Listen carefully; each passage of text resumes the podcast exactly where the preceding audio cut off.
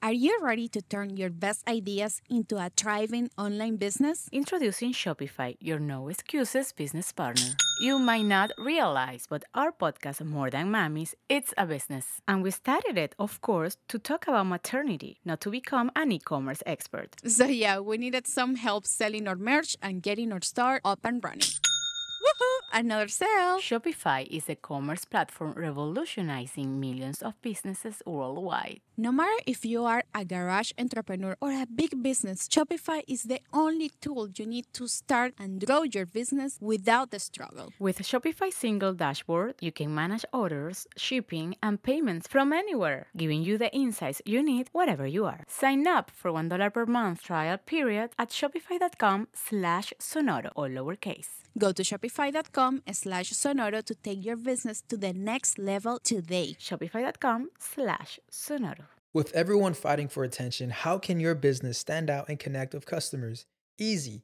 Get Constant Contact. Constant Contact's award winning marketing platform has helped millions of small businesses stand out, stay top of mind, and see big results fast. Constant Contact makes it easy to promote your business with powerful tools like email and SMS marketing social media posting, and even events management. With Constant Contact, you'll reach new audiences, grow your customer list, and communicate more effectively to sell more, raise more, and fast track growth. Don't know much about marketing? No sweat. Constant Contact's writing assistant tools and automation features help you say the right thing at the right time every time.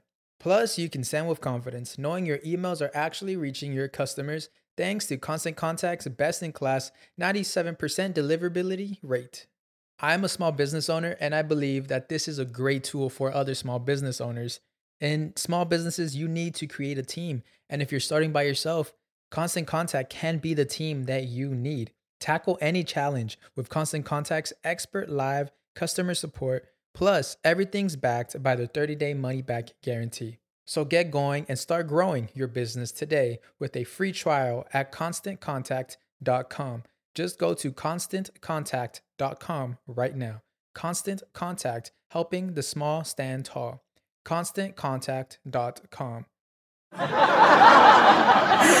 it's a crowd of 300 Palestinians.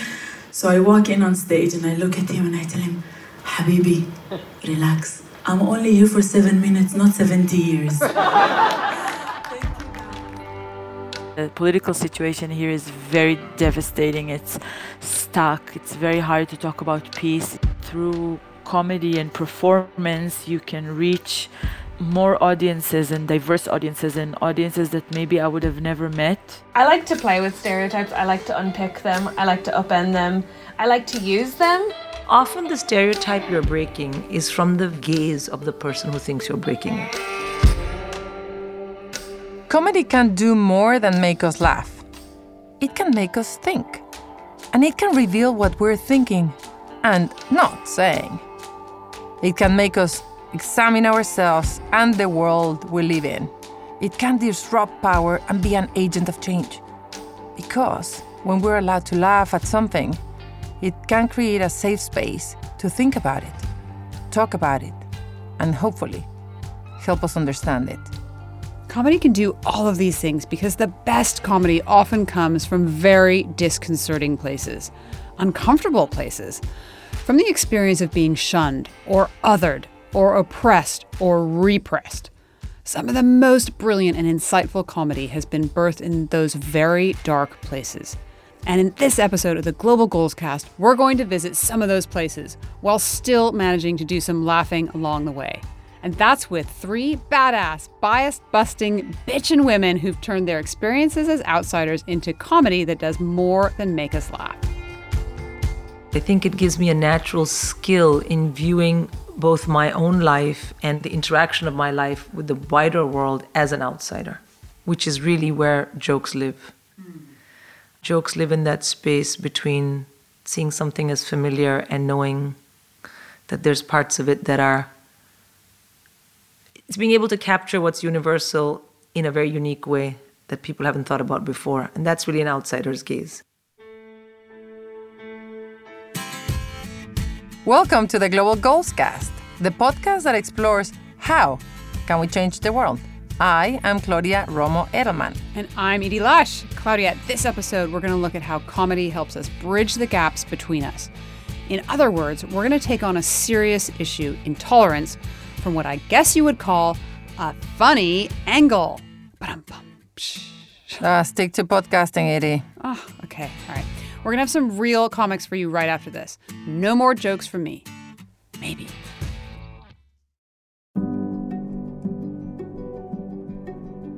Season 2 of the Global Goalscast is sponsored by MasterCard. Stay tuned later for an interview with MasterCard's Vice Chair, Ann Cairns, as she tells us about how she broke stereotypes herself as the first female engineer on an oil rig in the North Sea. Also, our thanks to CBS News Digital and to Harman, the official sound of Global Goalscast.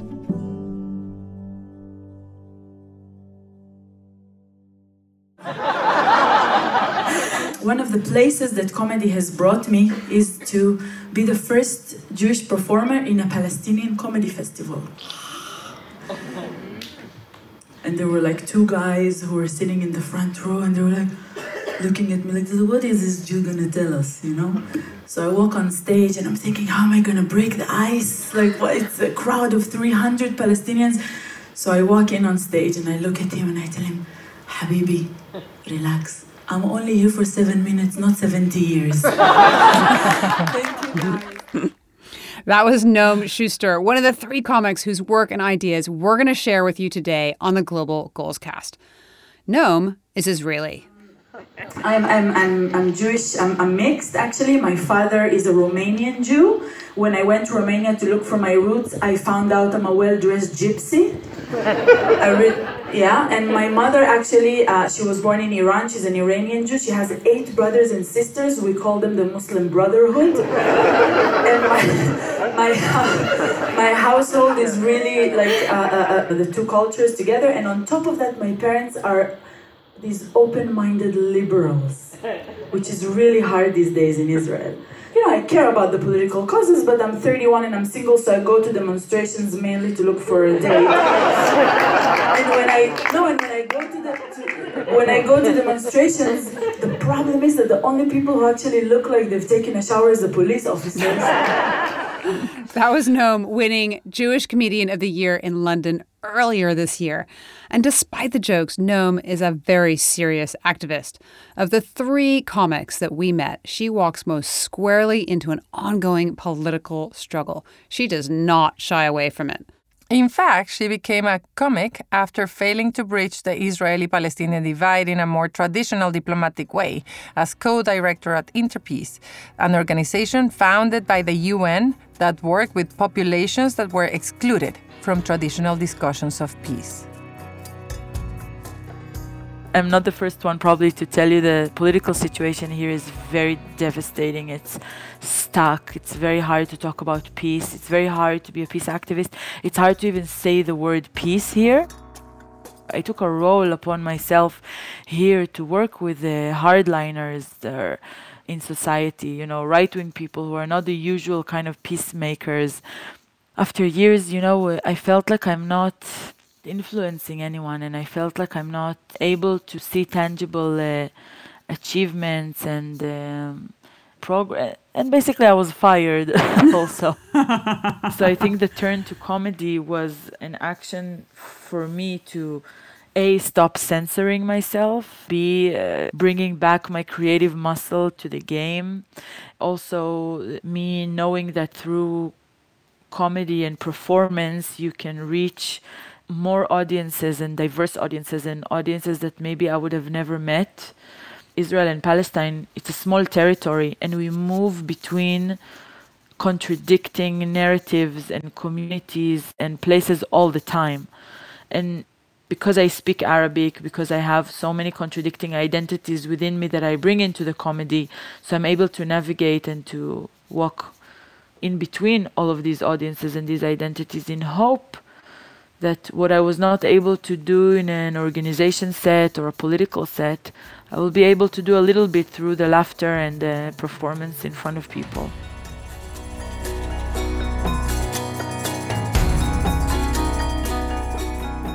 It is always just amazing to see how people can really laugh when you're so exposed and you talk about the most uh, painful parts of yourself. But people also laugh about funny stuff and ridiculous stuff and empowering stuff and nasty stuff. And that gets into why we're doing an episode on comedy, Claudia. By talking about the more painful parts of ourselves, by laughing at the pain, we can better understand each other. Because if we don't understand each other, we won't ever achieve the global goals, let alone by 2030. Whether it's Gender Equity Goal 5, or Climate Action Goal 13, or Peace and Justice 16, if we are going to accomplish the global goals, we need to do it together.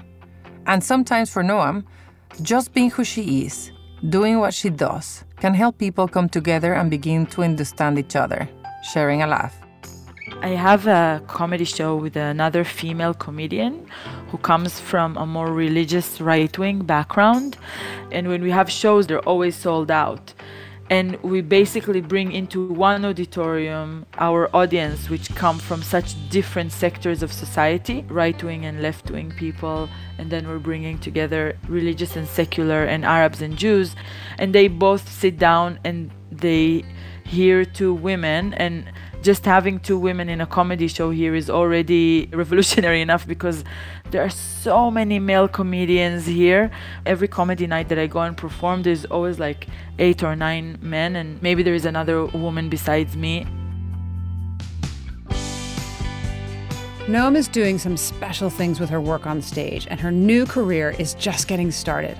I asked her what she's learned so far as a comedian that she wished she had known as a peace activist not to take things so seriously, to be freer, to say what the hell is on my mind, not to censor myself. It's not an easy place to be in, to be a woman here with this mixed background and to talk about these issues. It's not perfect all the time, and I'm not funny all the time, and I'm just learning the first steps in this crazy world. But I just feel like right now, this is the most effective tool that is available to me in order to be heard. Thanks to our partner, One Young World, for introducing us to Noam Shuster. One Young World just keep introducing us to the most amazing people ever. I know. It's just amazing. Great stories.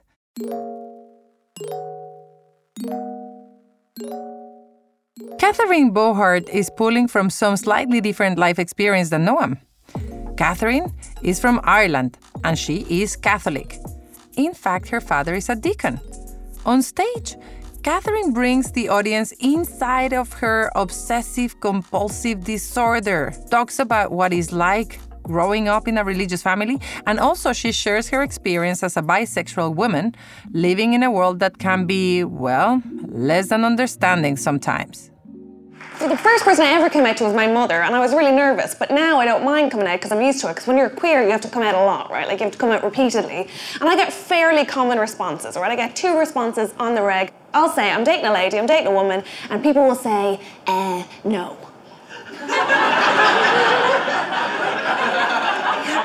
say I'm dating a woman, that's my girlfriend. They'll say, nope. I know, no. No. Your hair is too long.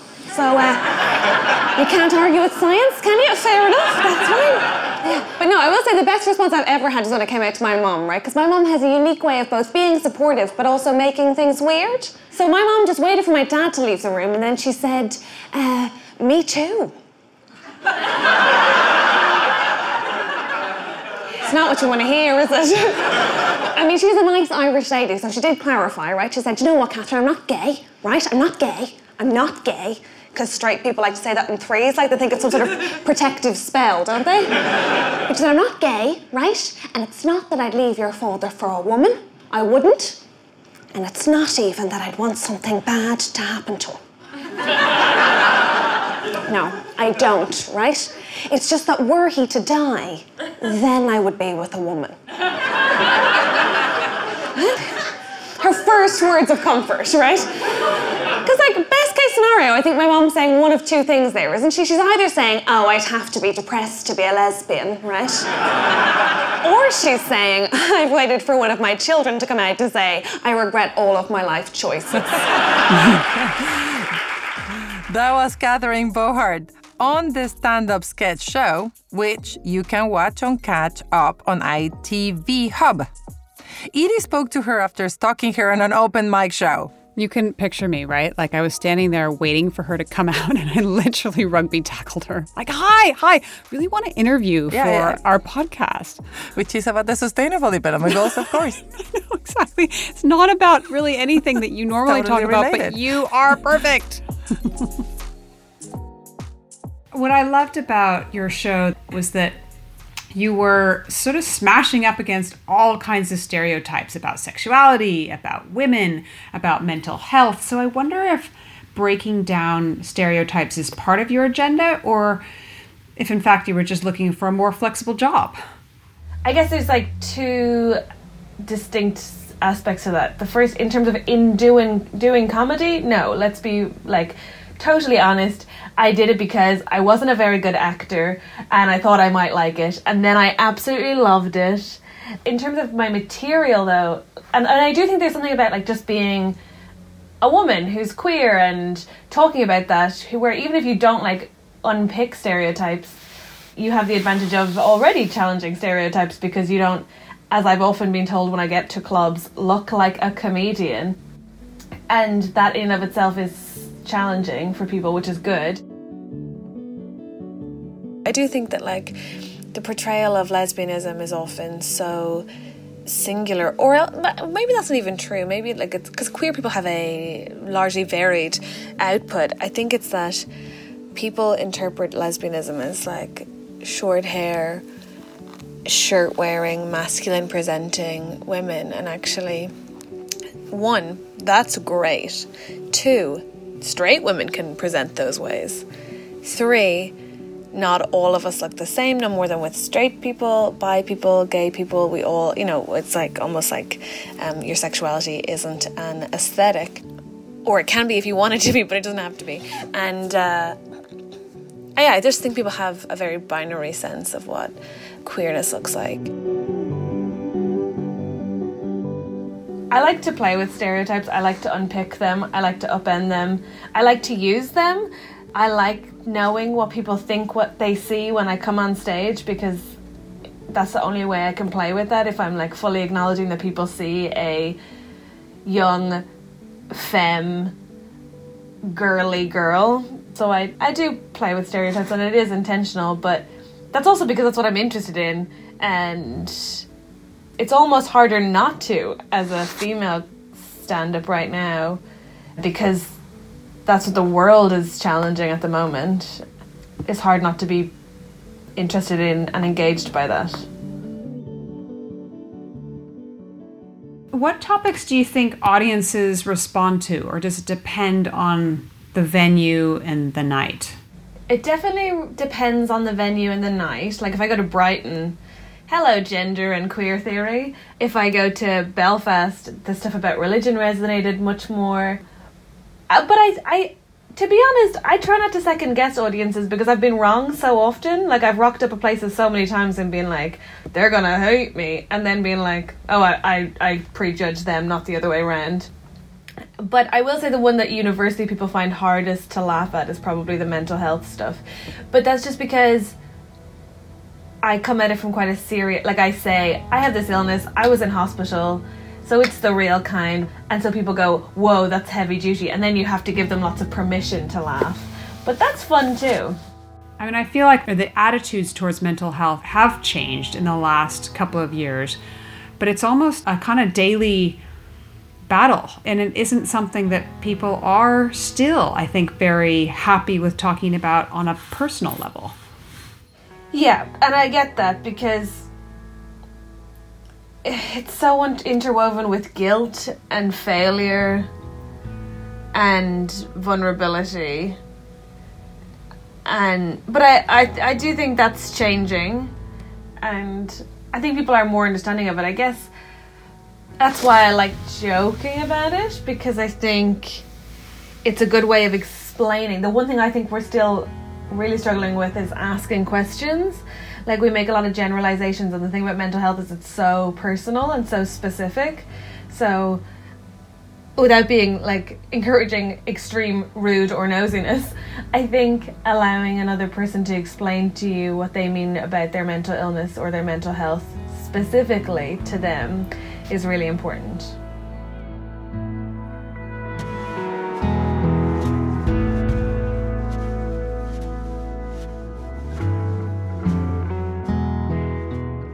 I had such a great time watching Catherine on stage and getting to know her a little bit during the interview.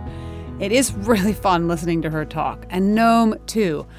And they're both busting stereotypes about their looks. Apparently, they don't look like a comic, or a Jew, or gay. I face this in my own life. I am Mexican, I'm six feet tall, I'm Jewish, I live in America, and or you know, I have curly hair, and then people treat me with less respect. As in, like when I am straight hair, people take me more seriously.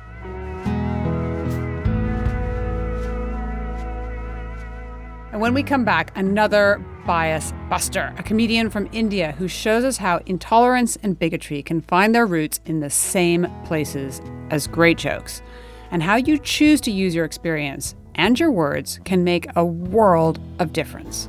But first, we'd like you to meet a remarkable executive from our sponsor, MasterCard.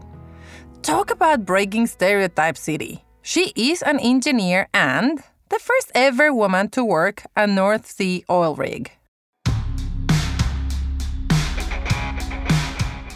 My name's Ann Cairns, and I'm the Executive Vice Chairman of MasterCard. Tell me a little bit about your path to getting here because it wasn't entirely straightforward, was it? No, indeed. I grew up in a small mining village in the north of England. I was about 11 years old when the first man landed on the moon, and I thought, wouldn't it be great to be an astronaut? I think that was my first thought about that I wanted to be in the science field. And subsequently, I studied pure maths at university and became a research engineer. And tell me about that. Was that difficult? Was it odd? Were you one of many women or just a few women at the time? Well, actually, I was the first woman ever recruited into the research station in Newcastle. And I actually thought once I was there that I would love to work offshore. And I became the first woman to work offshore in Britain as well. Did anyone ever tell you you can't do this, or did you have an internal drive that made you think it doesn't matter what other people think? I always felt that if I wanted to do something, I could reach out and ask for it. My dad was always very supportive of anything that I wanted to do. And when I wanted to move offshore, I actually just rang the head of offshore engineering at British Gas and told him that's what I wanted to do. And he said, You do realize you'll have to do an offshore survival course where basically you escape from helicopters that are sunk in pools. They throw you into the North Sea. You put out kerosene fires. And I said, well, that's just the fun part. Um, so actually, I did that um, off the coast of Yarmouth in April, which was freezing. And at the time, they gave me a man's suit because they never had a woman offshore. And when they threw me into the sea, I nearly died of exposure because all the water poured into the back of the suit because I had Oh, a kind of elfin sized face at the time in my 20s and it just didn't fit properly. So I had to have one made subsequently. All of these things that you actually never think about.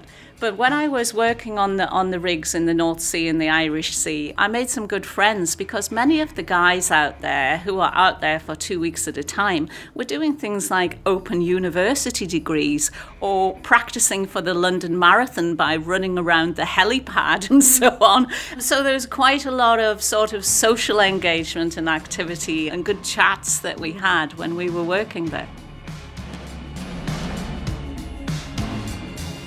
Hidi, what's up with those women at MasterCard? First Shamina Singh, now Ann Cairns. Like, do you have to be fabulous and super cool to work at MasterCard? Like, so cool. We're going to hear more about her work at MasterCard and how MasterCard is furthering financial inclusion. But they are super cool, and I would like to have dinner with them, Yeah, actually. let's let's be friends. That's it. Decided. and you don't know us, but we're gonna we love you. We want to have dinner But with we you. We are your new besties. More from MasterCard later. But now for another stand up comedian, Sindhu Vee. I'm a comic in London, and I was born and raised in India, but I've lived in London for 22 years, and this is where I came up in comedy. It's very much my comedy home. But your name, first of all, isn't Sindhu Vee, right? No, uh, no, no. My first name is Sindhu. Yeah. But my surname is Venkatanarayanan, which is just absurd. You can't go to open mic night and be like, hey, that's my name. First of all, no one will give you a spot. And even if they do, by the time they've said your name, your time is up, your three minutes are up. This episode is about breaking stereotypes. Yes. And I wonder if you feel like you do. Do you break stereotypes? You know, I'm told all the time that I do. Okay. So I guess, yes, I, I, I'm, I'm told that. It comes up, you know, like someone will come and ask me to do a set at a girls' school. And what do you think those stereotypes are? I think one of the big ones is that I'm a brown woman Mhm. raised in India. And sometimes it's that I've married outside my culture, which really in this day and age for Indians is really not that big a stereotype, but okay, fine. Some people think, oh, you're a woman in banking. That's a stereotype. For some people, it's a brown woman in banking. And I feel like saying, do you know how good we are at math? There are a lot of women from Asia who are in banking precisely because our skill set, not mine, I was rubbish at math, but you know. Often the stereotype you're breaking is from the gaze of the person who thinks you're breaking it. Mm. And I appreciate that. I, I can understand it. I think the biggest stereotype is a mother in comedy. And then the other thing with small kids is they're so easy to manage because you just lie to them. Like they don't know anything. You just don't have to really deal with them, you know? Like my youngest kid, she's I don't know, five or six or something. Anyway, um, she said to me on the way to school, and we were trying to get out the door, and she said to me, "Mama, Mama, Mama, when I grow up, I want to be a mermaid." And I was like, "That's great. Well done." Because I'm not having the fucking conversation at 7:30 in the morning. Like, great job. You'll do so well. Um, and then she was like, no, no, but Mama, where? Where? How? And I said, you'll go to Mermaid University. what does she know, right? and uh, and so she said, but where is that? And I was like, um, Australia. Because I don't know, like fishy shit is always happening in Australia, right? Like people getting eaten by sharks, I don't know, whatever. I was like, Australia. And then, of course, I did what a lot of parents do. I said, you can ask your teacher about it. And then we left. Like, you know, I'm not getting paid to do that. Anyway. Um, you know, I had a very unconventional, along so many different dimensions, life growing up, always on the outside of whatever experience was going on. And that's very hard to feel that it's familiar. You've never seen it before. You're different. You're not like anyone else. So, do you think that makes you better on stage because you feel like you've been an outsider before? Or? I don't know if it makes me better, but I think it gives me a natural skill in viewing the interaction of my life with the wider world as an outsider, which is really where jokes live. Jokes live in that space between seeing something as familiar and knowing that there's parts of it that are. It's being able to capture what's universal in a very unique way that people haven't thought about before. And that's really an outsider's gaze. I think I do have that skill thanks to my upbringing, and I've learned to hone it. Because often I'll have an intuition and I'll not put it out because I'll think about it and I'll say, oh, no, no, no, no. And I think that's what that thing I'm doing inside, outside, you know. It also makes me very non judgmental. Because when you've been an outsider, you're usually being judged. Mm. And the great thing about stand up is the joke is a good joke is really always on you. You're always the butt of the joke.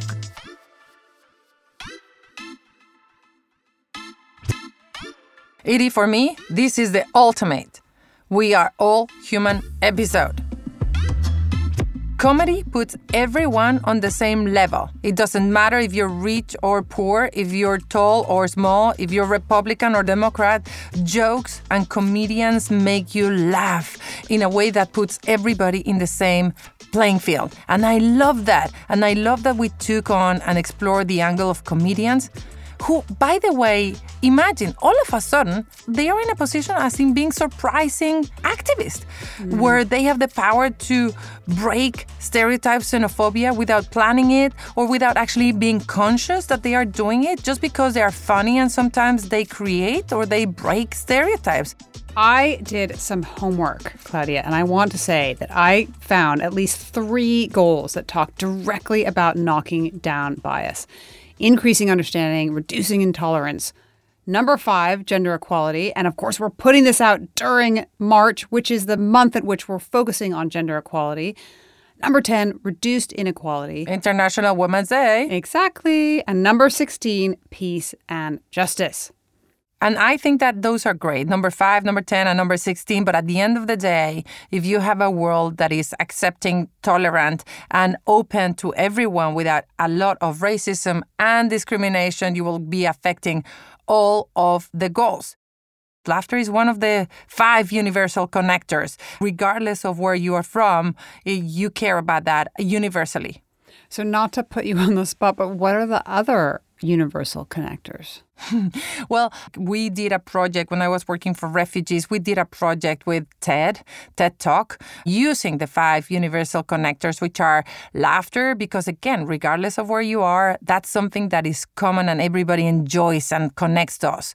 And number two is music and dance. Number three is hope for your children. Number four is you care about the health of your parents. And the number five, the number five, wait a second, number five. I, I actually don't remember number five. I only remember that when I was discussing these many, many years ago with my young brother, he said that now you're missing one universal connector, which is everybody actually looks at the toilet after going to poo poo. oh my God. he said that basically, regardless of whether you're the Queen of England, everybody actually turns back and sees before flushing. Okay, well, that is seriously bringing the tone to a different place than I was going to, because I was going to talk about my favorite new television show, which is Marvelous Mrs. Maisel. Uh, oh, you've been talking about it. Tell me. Okay, so it's an incredible show. Back in 1959, a woman breaking into the men's club of stand up comedy. And what I loved about interviewing these comedians is that I kept on thinking, here we are, 60 years later.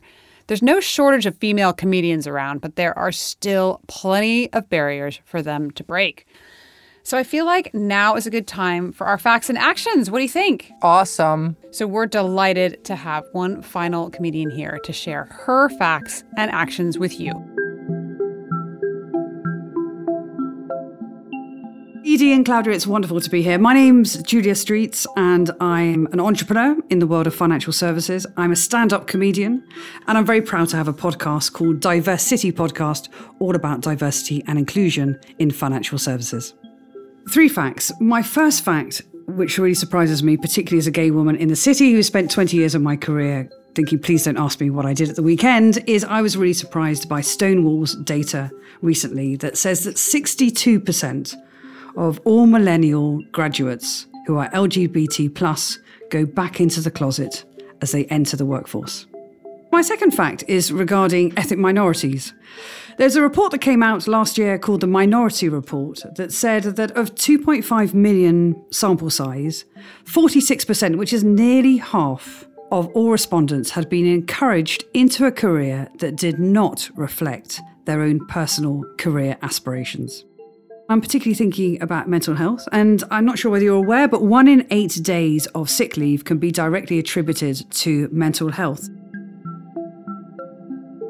On the podcast, we've now interviewed, it must be about 80 or 90 leading lights from business, leaders, and diversity and inclusion specialists. And these are my three actions. One, embed the conversation about diversity inclusion into a commercial imperative. We need the skills, we need the talent, and this is going to drive better outcomes and better performance. The second is to support. And support needs to go to the middle management layers. And if you've been hired in a certain way, trained in a certain way, motivated and paid in a certain way, of course, you're going to always do the same thing. So that my whole point to diversity inclusion specialists and organizations is support them to take the step, take courage to employ people who are very different from them. So my third is about calling out. And every organization, if they want to truly embrace diversity and inclusion, but also to drive performance, have highly motivated teams that are all delivering better outcomes, is about creating true call out cultures so that certain behaviors will no longer persist. That was Julia Streets. Is she cousin of Robert Rhodes? this is a comedy episode. That was my joke. So what's yours? Because we're moving into stand-up comedy, Edie, in order to sponsor the Global Goals Cast. So my joke is specially made for you because I know that you used to live in Switzerland, right? So what's the best thing about Switzerland? Do you know? The milk. I don't know, but the flag is a big plus. okay, that was a good one.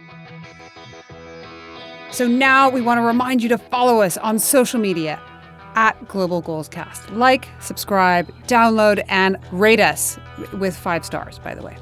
Your recommendation does matter, so please do it.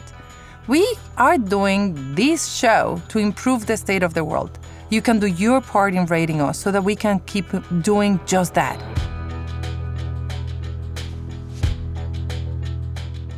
Earlier, we introduced you to the executive vice chair of MasterCard. We heard how Ann Cairns was the first woman to work in the North Sea.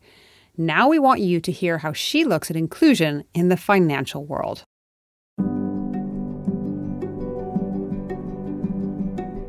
One of the things that's really hampering for women actually is that they can't get collateral. In many places, they can't inherit property. And although I grew up loving Pride and Prejudice, that was a story based on the fact that these five girls were going to be penniless because their father couldn't pass on the estate to them. Makes a great story, but I don't think any of us would want to be Elizabeth Bennet today. And tell me how you see MasterCard making a real change, making a, a difference in this aspect. Well, I know that we've been working around the world to bring in uh, about 370 million people into the financial system since we started. And in order to do that, we have to build whole ecosystems.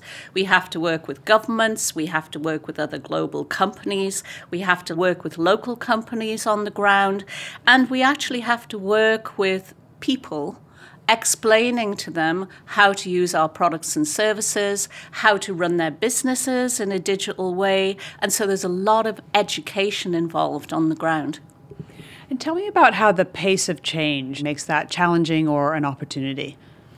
I think there's a big opportunity in developing countries because they don't have the infrastructure that we have here in the Western world with all of the machines and the computers and so on. So everything goes mobile very quickly and you start to solve things in a very simple way because you're trying to help people who are living on one or two dollars a day.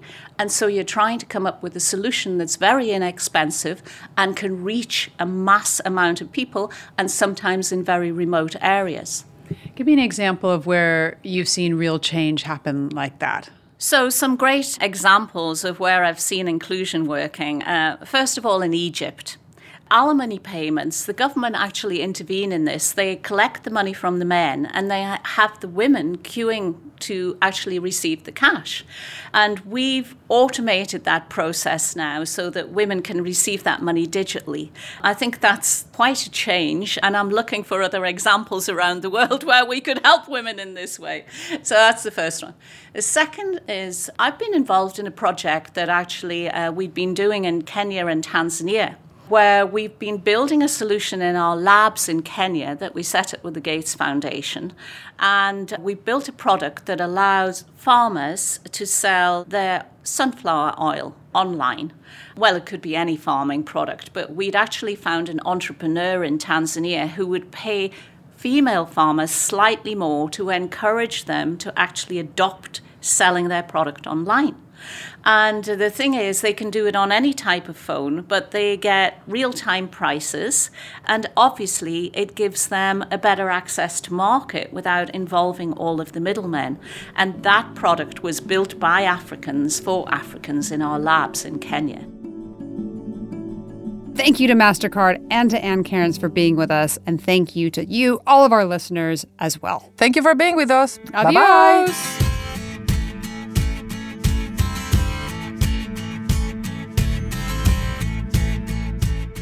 Music in this episode was by Andrew Phillips, Angelica Garcia, Simon James, Katie Crone, Amy Edwards, Ashish Pillawal, Alex Vallejo, and Ellis.